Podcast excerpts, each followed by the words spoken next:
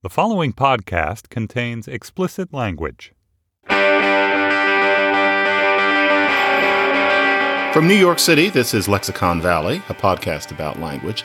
I'm John McWhorter, and we're going to start out this time with a recording of me and my youngest daughter and over the holidays, you catch up on things like teaching your children to read. And so here I am with Vanessa, and we're reading the grand old Hop on Pop. And listen to something that happens somewhere in about the middle. All right, Hop on Pop here. Where are we? Um, okay, Mr. Brown, read read this slowly. Mr. Brown. And look at the picture. Mr. Brown. Mm-hmm. Upside down. Okay, so we're going to go slowly. So look at this. Read this word. Upside down. Mm-hmm. Why are they separate? You mean the two words upside and down? Because really, it's just a word. It's upside down. That's really all it is. But you write it upside down because people used to say, well, there he is with his upside down but that was a long time ago. So yeah, this just it's bad. Upside down. So do it again. Upside down. And where's the down? That's right. So it's upside down. But what we say is upside down. Now you're going to have to listen through the rest of this to find out why that exchange between me and Nessa mattered. But the theme of this episode is figuring out where words come from beyond what I have seemed to imply in a lot of these shows. And I'm basing this on feedback I get from a lot of you. I think that these days, especially with linguistics being in podcasts and being in your ears all the time, it's really getting through to the public that language always changes. That lesson is penetrating in a way that it had not until relatively recently.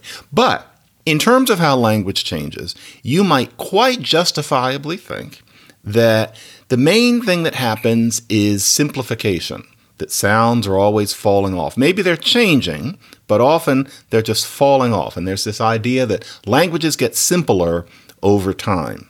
And you know what? That's not true. It is not a natural process for a language to keep getting easier than it was. And I did a show about this way back in about 1948, but most of you didn't hear that one. And this is a lesson that bears revisiting with a different approach than the one that I did then. But the important thing is to realize that that business that you're told that languages get simpler over time is not true. Languages both simplify and complexify at the same time.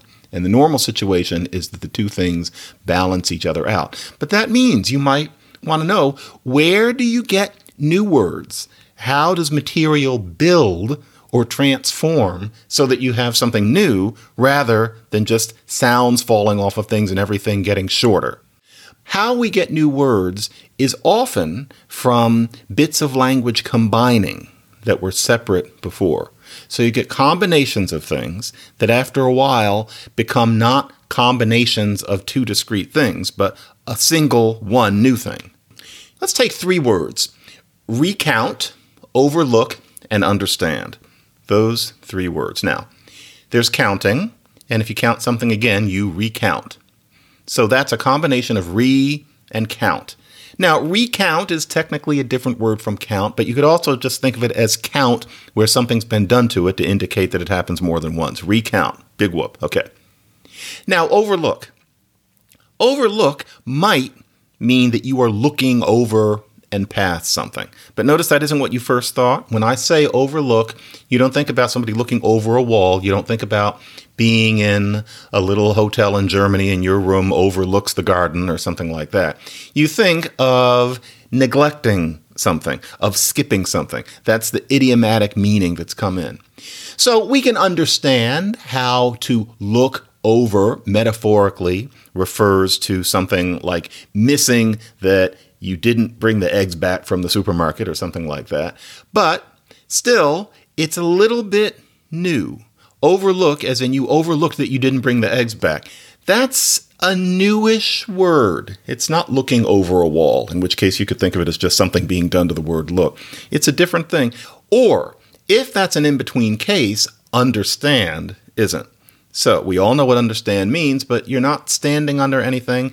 And even linguists and etymologists have no idea exactly how it came to be that understand referred to comprehension. It's just one of those things. So that means that when we say understand, it's not the word stand where some underness has been done to it. Understand is a whole new word. Even if we can hear that at some point back at the dawn of time, it started as a combination of undering and standing. It's just a new word. So that is one way that you get new words. When two things come together, but then the meaning that they connote drifts so far from what the original meanings of the two things were that really you have some single new thing. So while sounds are dropping off all over the place and Latin's Augustus is becoming French's ou, and for those of you who have pointed out some things about that with me, we will get to that later. But Augustus to ou, that's one thing that's happening without a doubt. But then in the meantime, under and stand are coming together to create understand, which even though it sounds like it's under and stand, is really just a chunk of understand that's all it is. It's a brand new word. And English is full of things like this that you don't necessarily think of as being that because of the arbitrariness of how we write things. When we talk about word, what we really mean is a form matched to a meaning. And that might not always be what is one thing on the page. And so, for example, to make up after a fight. Now, it's make and it's up. Now, I could try to be cute and say, what is it about making and then the verticality of up that creates something like to make up, as in to reconcile after an argument? But actually, it's a different up. It's what we call the completive up. If you're going to fry up some eggs, it doesn't mean that you're going to toss the eggs like pizza. It means that you're going to get them fried. You're going to complete the action. Here, I've got the eggs all fried up. Well, that's the up that's involved in making up as in reconciling. But still, notice, make. Why is it making? There are all sorts of things you can make. A reconciliation would seem to be one of a great many, and certainly not what your first, second, or even third or fourth guess would be. And then up. It's going to be complete. You're frying up some eggs. Okay, you've got them all fried up. But do you have a reconciliation all knitted up? No, it's very, very random at this point. And so that means that when we talk about making up after an argument, that's a new word. Technically, it's two chunks, and maybe what we see on the page is what we're going to call words, but it's a whole new label that started out as two things coming together, which themselves meant something very different. And of course, this isn't only about English. This is not the story of how interesting and quirky the English language is. This is something that happens in all languages. This is one of the ways that you get new words other than sounds dropping off of things, other than sounds changing, other than somebody inventing something new. So, Russian throws things like this at you. So, kazats to show. I'm going to show you something. Na means on. Okay. What does nakazats mean? To punish. So I'm going to show it on you. Does that mean to give somebody a whipping? I don't know. It started somehow. It's probably somewhere where there was snow. We will never know. But it's one of these things where a new word, this showing on that means to punish, such that a Russian person doesn't really even think about it, starts out from what was originally upon and to show. I'll show it upon you, little Igor but we wouldn't have expected that. Or iti, to go, na, on, upon. I'm going to go on it. That in Russian means to find. And so, naiti, I'm going to find it. I, I found it. So you go on something to find it. I guess when you find something, you're you're going on it. But going on could mean all sorts of things, and it's not what you would expect. It's really quite random now. So if a Russian tells you how to say they found something, they're using something that began as going upon. And so new words come from old ones coming together and creating something completely different. Or switching from Russian to Chinese. I always tell my students if you want to know what every language in the world is like, very, very approximately, then if you're starting from English, then take a look at Russian, then take a look at Chinese. Take a look at the language that's all full of prefixes and suffixes that don't make any sense, and then take a look at the language that smacks you in the face with the tones and being sometimes maddeningly telegraphic about things that European languages are maddeningly anal about. In any case, with, for example, Mandarin, you're not dealing with prefixes and suffixes when it comes to this sort of thing because it's a language that doesn't like those. But this business of two things coming together and creating something brand new is something that's typical in all languages. Languages always find out a way to do it. So, for example, a movie in Mandarin, 电影, that's electric shadow. That's pretty, and you can imagine how you know, somebody came up with that probably about 100 years ago. It's an electric shadow. And so it's a yang. That's fine. You combine those. If you ask a speaker of Mandarin about word combinations, that's the sort of thing that comes up. But then, you know, one word for influence is, of all things, zuoyou. Zuoyou. Okay, that's left, right. Left, right. That's influence. And you can imagine how that idiom might have come along, but then again, it's certainly an idiom you would never expect it. It's two things, left and right, coming together to mean not something like willy nilly or everywhere or your hands or something like that, but it means influence. That's just weird. And so that's the sort of thing that happens in a language like Mandarin. What this means is that new words come along when two things combine. And in real life, this teaches a certain lesson. And that is that sometimes we can get almost irritated at how terms seem to mean something different from what the words mean. And you find yourself almost bedazzled trying to figure out what people mean by certain things over time. But what that is, is the quote unquote understand process happening in real life, and it's inevitable. And so, to pick something, affirmative action. Now, to be an American person is to probably know what that refers to. It's a policy that has to do with adjusting to discrimination and race based disparities in the past. Affirmative action. But think about the two words affirmative and action. Okay, first of all, what kind of action? And in terms of what affirmative action consists of, well, we usually think of it as actions. That's very abstract. It seems almost hands off in a way. Then affirmative. Well, what are you affirming? And if asked, we can come up with what's being affirmed, but it's a very artful way of expressing what affirmative action actually is these days.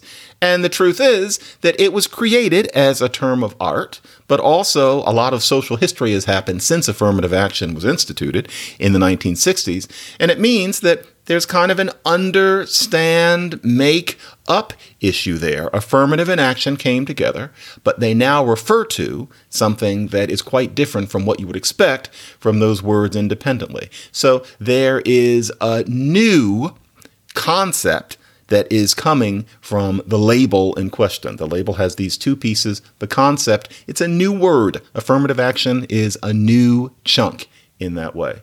Or another one that you don't really think about social work. Social. Now, we know what a social worker is, but what's the social part? Because, you know, last time I checked, social has to do with human beings interacting. If that's what social is, then why is a social worker somebody who's assigned to do the things that social workers do? That's a very different sort of thing, just that word social. So, for example, think about what a society is in Plato and Aristotle. They are thinking about society, and the first thing they think about is despotism. Who's running the society? Is the society stable? Is it going to fall apart because of the depredations of tyranny, etc.? That to them is a society. To us, we think of society and immediately we think probably of the people in the society who are in need and how that's alleviated, we think about power relations. Think about social. That's our first thought. Social worker, therefore. That's very different from what social originated as. And that has nothing to do with value. It's not that something went wrong, it's that there are always the understands and the zuoyous. That's just how language works. And so that's why you say that. I remember once just randomly hearing somebody say to someone else, I'm working at a social agency. And I remember thinking at the time, that's interesting that I immediately know what social means there as an English speaker, but that's not what social originally meant, or even agency. What's an agency? Agent What? This is exactly how words always work. But a lot of it is kind of random. So think about a social worker. A social worker, if you roll the dice again, that could be somebody who, you know, proctors during an epidemic, I hate to say. A social worker could be an entertainment coordinator. You could think of it as being that, like a social director on a cruise ship or in a 1951 musical comedy about adults in the Catskills at a summer camp for grown-ups. Yes, there was such a thing. And yes, the social director did have a song. Yes, it was sung by Sidney Armus in Wish You Were Here. And yeah, I, I like it. And so let's hear one of my favorite songs from Wish You Were Here because it's time for a song cue and I want something kind of up, although in a minor key.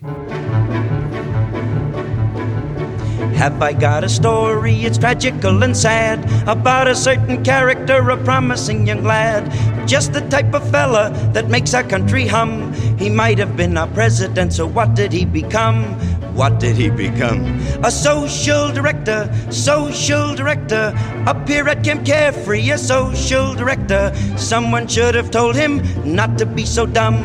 Off his trolley, goodbye, Charlie. Now he has become a social director. Laugh, itchy clown, itchy jump, itchy down, itchy dance, dance, dance. Pep up, pep up. Do a funny, make a jest, entertain a paying guest. Fast, itchy slow, itchy stop, itchy go, itchy dance, dance, dance. Pep up, pep up. So, the understand business. And this takes us to a related aspect of how you get new words. I'm always talking about how things are dropping off, but how do you get the new stuff? Well, one way that you get the new stuff is that something that once had a meaning doesn't just fold in to create a brand new word where neither of the two parts has a meaning. But instead, it's just one part that kind of dies and ends up being meaningless. And as a result, you know what one of the parts still means, but the other part is just, it's, it's like this graft that didn't take. I've talked about these on the show before, but just by way of review, there's something called cranberry morphemes in English, and that is, say, cranberry. What's the cran?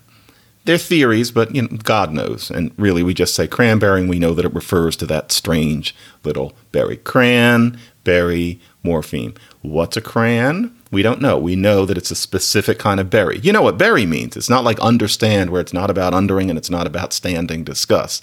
It's a berry, but the cran is just dead. Or the pretty concept of twilight. I love twilight, actually. No, actually, my favorite time of day is right before that. I get very touched that, you know, if you're in the middle of the year and it's around 4.30, quarter of 5, I like that light. In any case, twilight. What's twi? And if you look at it, especially with the spelling of the word two, you can get a sense that maybe twi has something to do with half, and nobody's exactly sure how it happened. But really, it's just it's just twi. And if you know what twilight is, you hear the twi, and you think of you know whatever that feeling is you get as the day has passed the long shadowed stage, and you know night is coming. Twi is a cranberry morpheme. You know it has to do with light. Light is fine, but the twi is dead. And the thing about cranberry morphemes is that it's not only these little pieces that are completely dead, but ones that are in kind of a zombie phase. And so, for example, think about these three verbs withhold, withdraw, withstand. Now, if you think about all three of those, then you figure that there's this with thing. So it's not just cranberry where you don't have cran anything else, except actually in branding, you know, Ocean Spray has this cran mango. And the cran mango, they have a diet kind that only has a teeny tiny bit of sugar and yet actually still tastes good. I highly recommend cran mango. I've been making non alcoholic cocktails for my girls with cran mango, and sometimes I'll just grab a few swigs of cran mango just by myself and without alcohol. But in any case, that's later in the game. We don't talk about cran anything else for real. But then again, withhold, withdraw, withstand. It seems like we've got some sort of prefix. So it's like recount or overlook. But you know, if you think about it, what, what does the with mean?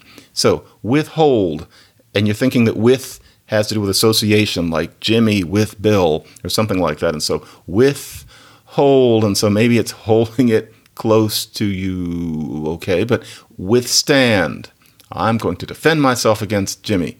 I'm going to withstand stand. So are you standing in association with nothing else in association with yourself? No, not really. So withhold and withdraw. It has something to do with pulling inward, you're thinking. But then withstand seems to be pushing outward. Really, there there's no meaning at all. And actually, this with is not the with that we're used to about Billy with Jim. That with didn't exist when these words emerged. English's with then was mid, actually. So you have this with, it just doesn't mean anything. If you want to kind of wrap your head around what it seems to mean based on what it used to mean, it has to do with opposition, sort of. But really, at this point, it's gone. For example, you can't create new words with with. You can talk about, I will withstand your abuse, but you can't say, hmm, hmm, I shall with tolerate you. No, you're, you're not. Nor would anybody say, I'm going to with yank your privileges. You, you can't with yank. You can't take away by with yanking. Really, withhold, withdraw, and withstand, they are not really hold and draw and stand with a piece of something on them because we don't know what the piece of something means. They are new words, just like understand is the stand and the draw and the hold are more vivid than in understand, but the with is just hopeless. And actually, with withhold, we have to use the classic scene from what I think is the third episode of Arrested Development with Lucille withholding the candy bar because she's angry that her children have said that she gets off on withholding. I'm a little shaky, but but we're here to work. Michael! Mom, what are you doing here? Oh, hello, Buster. Here's the candy bar. Oh, Ma- No, I'm withholding it. Look at me getting off. I love that. And then it turns out that you know, the camera pulls out. this is in front of a board meeting. In any case, those are things that happen. Or, for example, ask a German. I'm sure they're sitting around waiting to be asked these sorts of things. Ask a German what fair means. They've got this prefix that really kind of fucks you up when you're trying to learn their language. So, for hunting, jagen, hunt, jagen. Okay. To chase away, verjagen. To chase away, verjagen. So, fair means away, at least often. Okay. But ask a German, what does fair mean? And then ask them about other fairs that kind of get in your way. And so, sterben, that's to die. Versterben. Well, what does versterben mean? Does it mean to, to die away, like somebody kind of runs away in the process of expiring? No. Does versterben mean that you're killing off some deer or something so that you're making them die? Oh, see, it's just such a, a forced meaning. Versterben means basically, from my sense of it, it's the way that you say pass away. Just like in English, we don't really talk about, well, he died. If you're going to put any finesse on it, you say somebody passed away, just as obligatorily as you say you're going to head out rather than that you're going to leave. You soften it with that. So, versterben. So, his uncle died not long ago. Sein Onkel ist kürzlich verstorben. So, verstorben. Not just dead, but fair dead, basically. Or it seems to have to do with dying of something. And so, recently dead uncle, he is fair dead, not just dead. Well, what's what's that? Or to take something is to nehmen something. Nehmen, to take. That's my German voice. Sorry, it's kind of like the Hebrew voice, but different. Hebrews is a deep voice, but it's more resonant. German's is more precise, of course. And so nehmen, that is to take. And then to perceive is vernehmen. So you take something, and then you fair take something, and that's to perceive. Now, whatever that nuance is, is that the same thing as the dying and the fair dying?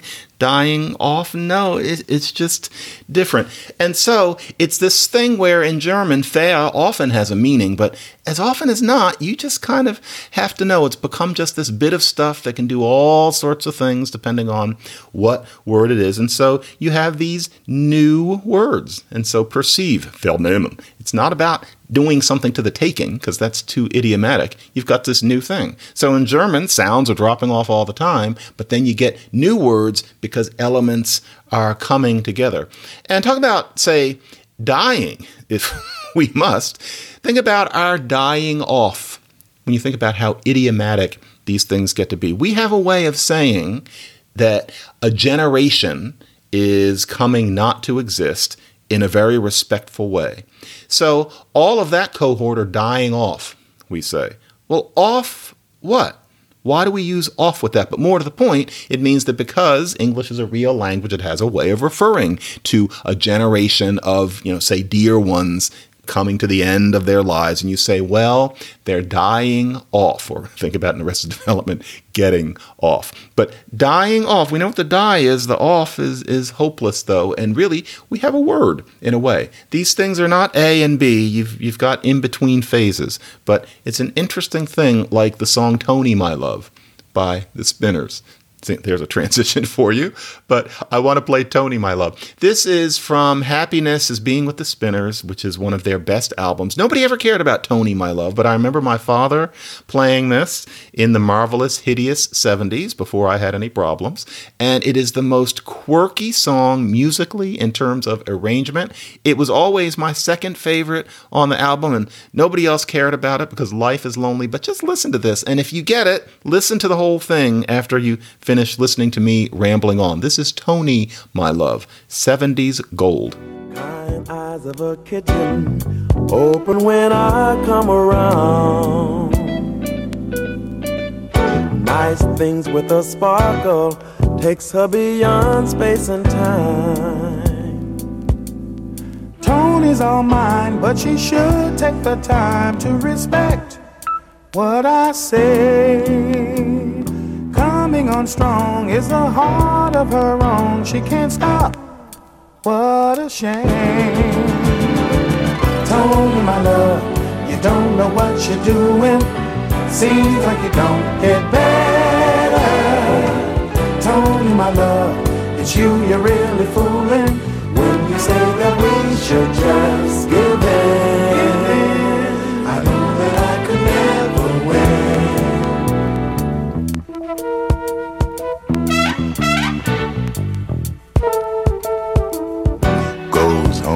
Mama, telling her how I've been wrong. And so this is where the clip of me and my daughter comes in. So what was going on there is that there's this word upside down. And notice what I said. I didn't say upside down. I said upside down.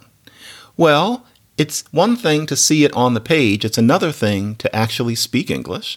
And I found it interesting to see what my little English speaking daughter thinks of that word in her head versus what she's learning to read of that word on the page. Mike, play the clip again, please. Read this word upside down.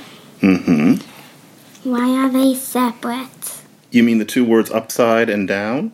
Because really, it's just a word, it's upside down. That's really all it is. But you write it upside down because people used to say, well, there he is with his upside down. But that was a long time ago. So yeah, this just, it's bad. Upside down. So do it again. Upside down. We quote unquote know that's what it is because we can read. But it's not upside down. You wouldn't even say that slowly. It's upside down upside down. You hear the up, you hear the down, the sigh. I will definitely say that I would not know that it had to do with side if I couldn't read. It's just that it's this word down, but with this upside, upside hooked to it, and hooked completely to it. You don't have any sense of it being two words until you learn that that's how it happens to be written, because, of course, upside down comes from what were the two words upside and down. So in the real language, we have the word down, and then down can have this thing on it, upside down, which can almost be seen as not a down at all, but it's certainly a new word, that label. There's really no reason to call it two things because there's no such thing as upside all by itself, and we don't think of ourselves as saying upside quickly. There's just something called upside. It might as well be spelled U P S I G H, upside down, upside down. And by the way, in answer to the question that you might be asking, no, I do not record all of my existence such that I can clip out that thing happening between me and Vanessa. It happened for real, exactly in that way. And then it was funny, I wanted to use it on the show, and so I got Nessa to do some act And I want you to listen to what this little five year old actually came up with. She doesn't know what acting is. I don't even know if she knows yet that people on TV are not actually doing what they're doing. But listen to her say her line. Mike, play her, play her again. Upside down.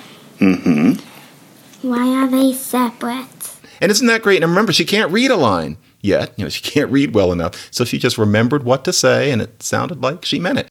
In any case, that is how these things go. Notice how you hear in any case and you think the show's over. I'm realizing I now always say in any case you can reach us, but I'm not saying that yet. We're still in the middle.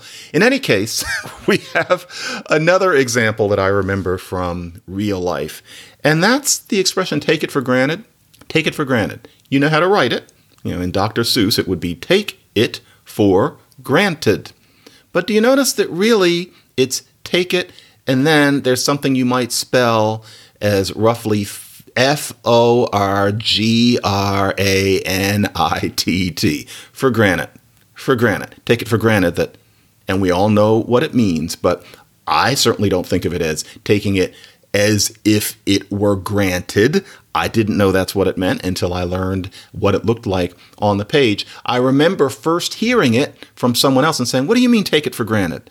And this was somebody very intelligent, but not metalinguistically particularly apt. He had many other talents, but he wasn't great at this sort of thing. And he couldn't explain what take it for granted meant. He was using it right, but he didn't say, for example, it's about taking something as granted to you. And the reason he didn't say it was because he didn't know it, and it's because really we barely know that. Really, it's for granted is a label that refers to this issue of feeling taken advantage of or referring to somebody taking unfair advantage of something. And so you can take it hard, you can take it wrong, you can take it inappropriately, you can take it for granted, for granted.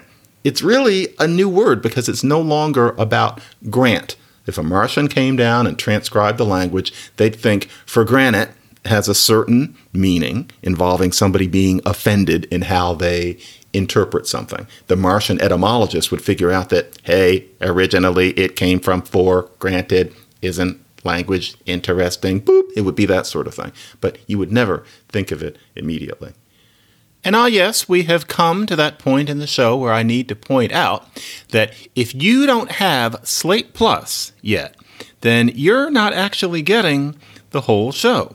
Because what's Slate Plus? Well, many of you may be hearing this for the first time. Slate Plus means that for a nominal fee, you can hear this episode, but with a little tag at the end where I give you more information, sometimes about what I did the show about, just as often, just whatever was on my mind, sometimes with more musical clips. And you get not only that, but also you don't have to listen to any ads read by me or anyone else.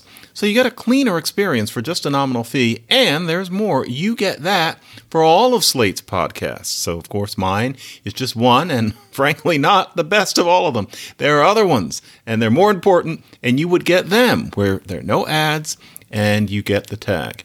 So, for that nominal fee, you should listen to Slate Plus. That's slate.com slash lexicon plus. That's where you would take care of this. For just a nominal fee, frankly, your life just gets better. So, for example, in this case, Vanessa is one of my daughters, Dahlia is the other one. One time we were at a gas station, and she asked, Why is it that you call it gas, what you're pumping into the car, but then gas is also just stuff that's up in the air? What kind of sense does that make? Well, it does make a kind of sense, depending on what you call sense, but you won't know what sense it makes unless you get Slate Plus and listen to me talking about it at the end of this show, but only for Slate Plus subscribers today.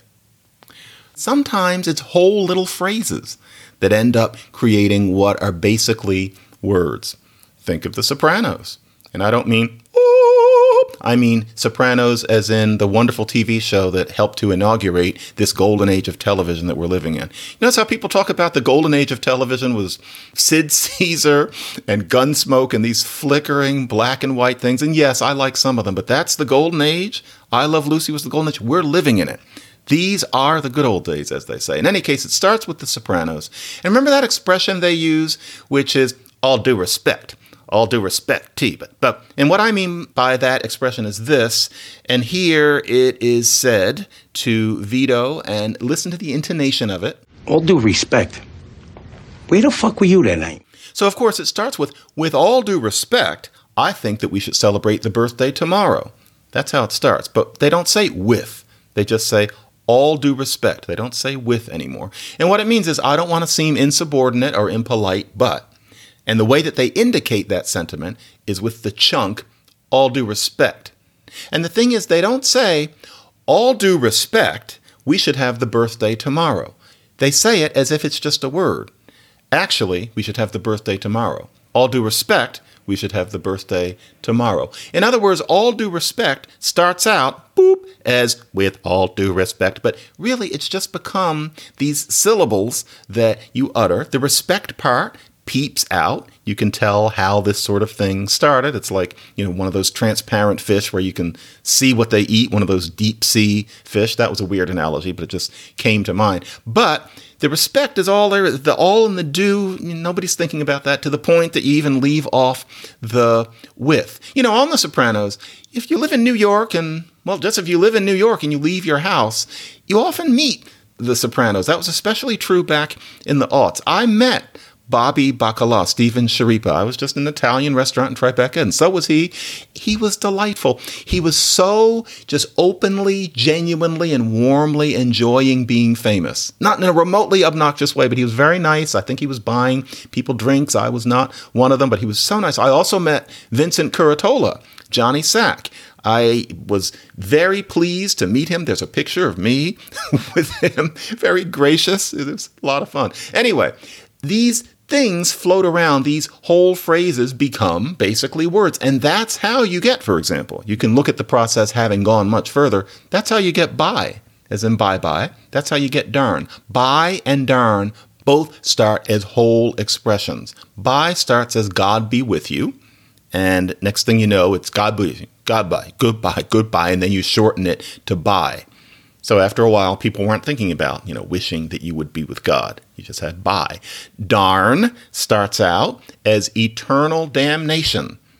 Then that becomes tarnation. Then that becomes darnation because there's that word damnation and it sounds kind of like it.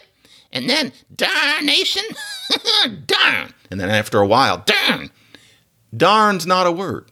You know, basically, Henry VIII would have been mystified by people saying bye bye. That would have made no sense because to him, bye is something that originated with be with you, be with you, be with you. And darn, no, you know, darning socks, I suppose, but not darn, you stepped on my toe. He would have no blessed idea. Another one in this case. Think about what the hell? All right, what the hell? Well, what is the hell? In what the hell, what part of speech is the hell? What the hell do you want? Well, what is the object? What the hell do you want? Is hell a noun? Well, technically, but how is it nouning? You know, how does it even fit in? What seems to be the main thing here. So why? Why the hell? You know how that starts? It starts with what in the world? And people are saying what in the world way back in Old English. And so somebody could say, Who in the world doesn't marvel at the full moon? And so, why is on world? That's who is in the world. Why is on world? That no wondriga fullest morning. That doesn't wonder at the full moon. That no wondriga fullest morning. But mainly, why is on world? What in the world? Who in the world would not wonder at a full moon? Well, you say, what in the world? But language is always trying to refresh itself. You want vivid expressions. So after a while, if there is this word hell, for what in the world, you might say, well, what in the hell? What in the hell is that? And that starts popping up in English. What in the hell is that? Well, what in the hell is that can go in two directions. One thing that can drop out is the the.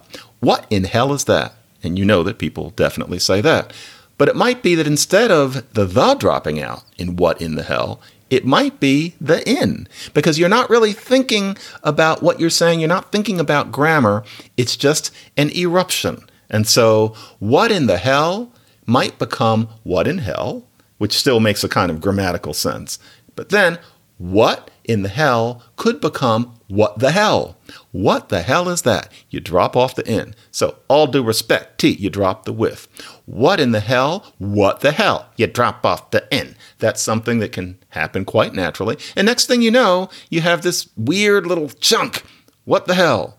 Grammatically, it doesn't really fit into anything, and you don't care because when you're saying what the hell, you're speaking from your right brain. You know, a lot of profanity burps out of your right brain rather than your analytical left brain. What the hell is that? You're not thinking about making it into a prepositional phrase and making it into what in the hell or something like that. Next thing you know, the hell is just this little unparsable bit of stuff just kind of calves off. I'm trying to use the iceberg analogy. You know, icebergs have calves. God knows how that started. But imagine a little iceberg, it calves off and goes and sinks a boat or something like that. And so the hell calves off, calves off like a little icebergette.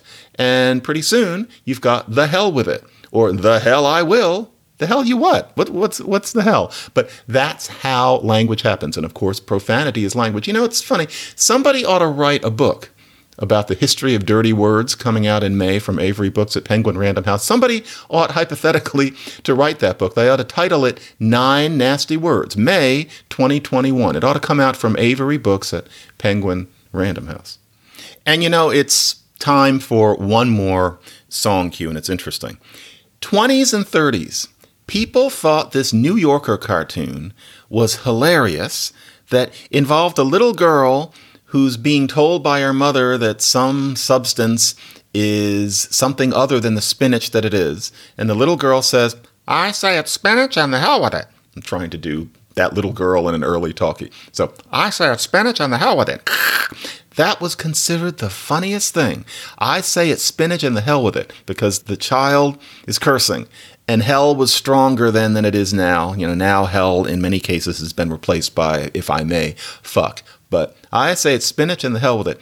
People thought that was so funny because after a while it shortened to, well, I say it's spinach. And that was a way of saying the hell with it if you were a cultivated person. Humor does not preserve. But, you know, Irving Berlin actually did a whole song about this because it was that hip. It was in his musical Face the Music of 1932. Here's a modern recording of a little bit of I Say It's Spinach. You know, this isn't even a good song. I love me some Irving Berlin, but I don't sit around listening to this for fun. But here is The Hell used in a piece of popular art a very long time ago. So we'll just have to prepare to snap our fingers care. Long as there's you, long as there's me, long as the best things in life are free. I say it's spinach and the hell with it, the hell with it, that's all. Long as I'm yours, long as you're mine, long as there's love and a moon to shine. I say it's spinach and the hell with it, the hell with it, that's all. There must be rain to pitter.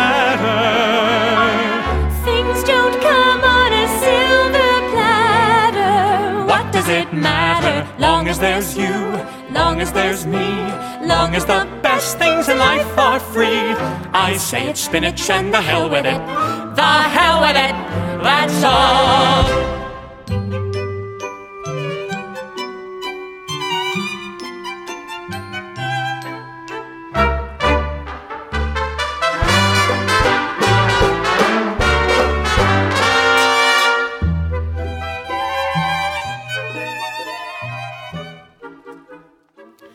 So, you know, the real grammar is that often even these constructions, these expressions, you know, they become words essentially. It's this driftwood that becomes words. I driftwood. I remember watching Mary Tyler Moore's variety show that she did. She took a year off after her iconic sitcom, then she tried a variety show, and goodness, it was an unfortunate thing. And I, of course, tried to watch it.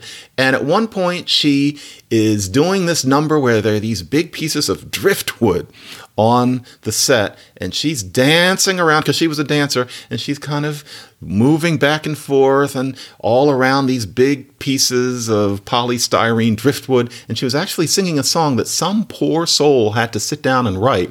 And the song was called Driftwood. And so she she's gliding around the stage. And I remember the first notes of it were driftwood.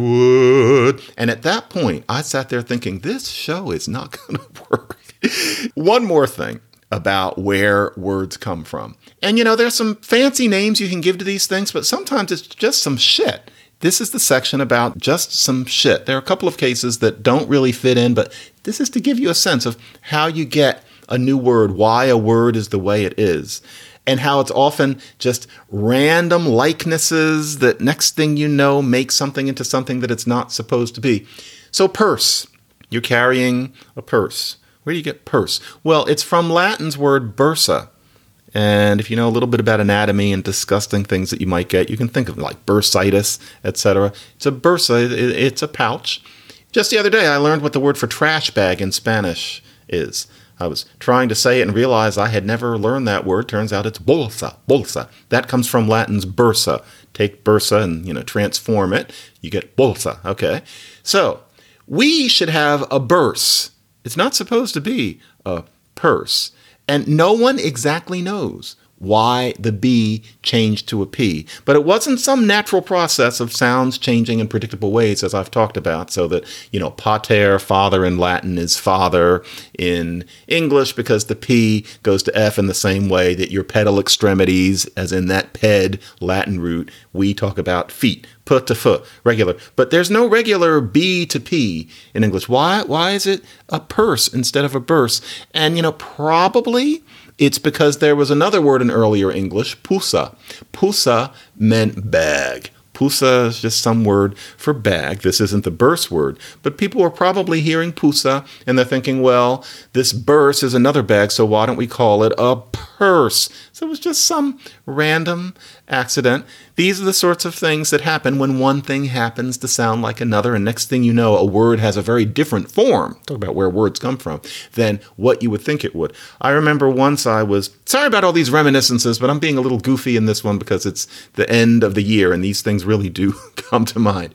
I was trying to refer to a man of a certain size as um, portly. This is long, long time ago in an office setting. And I said, well, because he's kind of a portly gentleman, we would have to, and I was just trying to say that, you know, maybe with some little bit of linguistic creativity, but without using a cruder word. And somebody kept kind of needling me about saying it, you know, in a, in a nice way, but she seemed to think that I had still insulted him in some way. And gradually, as we talked about it, I realized she actually thought, and this makes perfect sense, she thought that I was saying she thought that I was saying porkly. because, and you can imagine why somebody might think that the word is that, especially because the port part in portly is one of these things. It's now completely obscure, and there's a whole Lee story here too. But it's one of these you know, words that has become a word from things that originally meant other things, or we no longer know what they meant. But she thought it was porkly. So you can imagine in a different English that there might emerge a word porkly which starts as portly, but then people have this certain association. Purse was one of those things. Or, or one more, if we're on the P's, pudding. It's a pudding. Is a pudding something that's been engaging in the action that's called to pud? No. You know what that starts with? Pudding is originally some disgusting boiled sausage. You know that kind of thing that sometimes happens, you know, over on either side of the English Channel. This is on either side of it. I'm making fun of both countries. Now, sometimes their version of sausage is kind of different from what an American would expect. Not Germans, but this thing, like for example, French is um, that boudin sausage. It's kind of you know, well, in any case, pudding is originally it's boiled sausage. When I guess that's the best that people could do, and so we get the word as what would be boudin from French. Boudin. But then Boudin became booting, and it became booting because people thought, well, often in is short for ing. So singing, singing. And so Boudin is slang for booting. It sounds like Popeye. Give me the booting. Something like that. But it's not in ing. There is no booting, but that kind of caught on because maybe booting feels better. And also, after a while, it wasn't boiled sausage. You started boiling other things to make a pudding, such as, I'm guessing, sometimes if people were really hungry, it was probably socks. And after a while, you're boiling flour dough, whatever. I don't know much about making dessert, but it means that you weren't thinking about sausage anymore. And so booting felt right because you wanted a different label for Snack Pack as opposed to Bob Evans. So next thing you know, you have booting. And as for the P, nobody knows. And this time it has nothing to do with something being in a bag like pusa. And by the way, I have to say, I'm going to say this even more gently than I was trying to use the word portly back in 1986. There are people who, I think quite incorrectly, suppose that pusa for bag ended up becoming a very dirty word. Pusa for bag. And that there's this analogy perhaps between bag and that anatomical. Then I'm just going to leave it there. I think that analogy is false. There are other places that that term came from having more to do with cats. But pusa enters into certain discussions. In any case, sometimes it's it's just some shit. Sorry about all this profanity, but you know what? Despite the label that they always put at the front of my show, have you noticed that I don't curse as much these days? You know, somebody wrote me not long ago saying you shouldn't curse so much, and I was thinking I know what they mean, but really these days it's usually just one a show because I did start to realize children are listening to this, and I cannot just sit here sounding off like a sailor all the time. But I must admit, I relaxed it somewhat today. In any case, the August problem. So I said that in French, August is pronounced just ou. And I've heard from some of you who question that, saying that the word for August is pronounced août. And I fully understand what you mean, and those of you who have written this to me are native French speakers, of which I am not by a long, long shot. But I can definitely say from my experience, which is not native French speaking experience, but it is an experience of being surrounded by the French tongue for an extended, if you call a summer an extension, extended period of time. When I lived in Montreal in the summer of 1995, I definitely heard many Quebecers saying ooh. And I was, it was August. It was also a bizarrely hot August, even up there. The word was definitely ooh, and I looked it up, and it's a Canadian alternative. I was taught ooh. You know, I learned, you know, the standard textbook Parisian French, and I remember learning ooh and being perplexed by the spelling. Maybe that was just my particular teachers. One of one of them's name was Armel. Armel, if you're hearing this, you said ooh. And then also, it's in the textbooks all the time as a language change example. All of which is to say, there is variation between ou and oot, but there are real living, breathing, French speaking, native French speaking people who say ou. And that allows the point that Augustus can become ou. But for those of you who say oot, and for those of you who maybe have pretty much only heard oot, I can imagine how it sounds for me to be sitting here saying, I'm this American person. Well, in ooh, yeah, I know. But I have been genuinely under the impression that they're real people as opposed to me. I'm not real, but real people who say ooh. Let's go out on something else a little goofy. This is from the musical Hairspray. This is The Nicest Kids in Town. This is near the beginning of the show when you're seeing the dance TV show that furnishes the germ of the plot in this musical. And you're just watching all of these kids dancing around. And you know, a lot of it had to be seen, just the pastel candy colored costumes. It was a great number. I saw Hairspray eight times. That is my record for a Broadway. I paid for this over and over and over again. Just loved it to pieces. The movie of Hairspray summons up what the nicest kids in town looked like pretty well if you want to get a sense. In any case, if you listen to the whole song, you might hear some peculiar lyrics. The plot is about race relations. This is Clarke Thorell singing The Nicest Kids in Town with the chorus.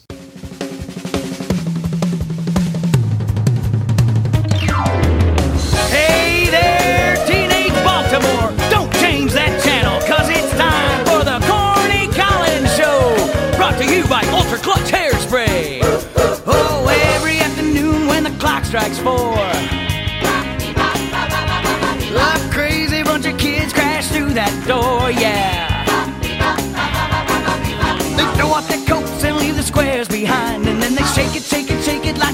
Losing their mind.